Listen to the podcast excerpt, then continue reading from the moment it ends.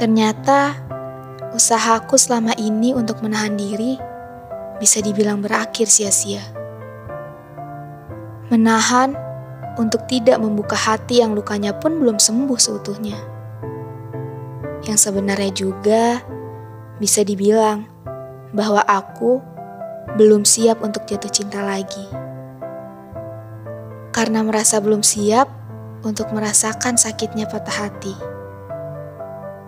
Tapi sekarang, aku sudah terlanjur jatuh. Dan sialnya lagi, aku jatuh ke lubang yang lagi-lagi salah. Ingin rasanya menarik diri, tapi apa daya?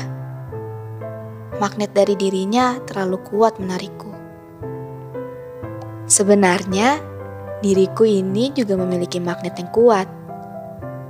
Tapi entah kenapa, magnet ini selalu hanya berfungsi sampai di tengah jalan saja. Hanya sebatas menarik perhatiannya.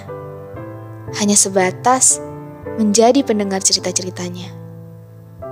Hanya sebatas menjadi salah satu orang yang dipercayainya.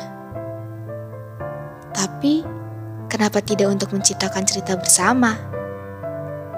Kenapa tidak untuk saling percaya menjalankan hidup berdampingan?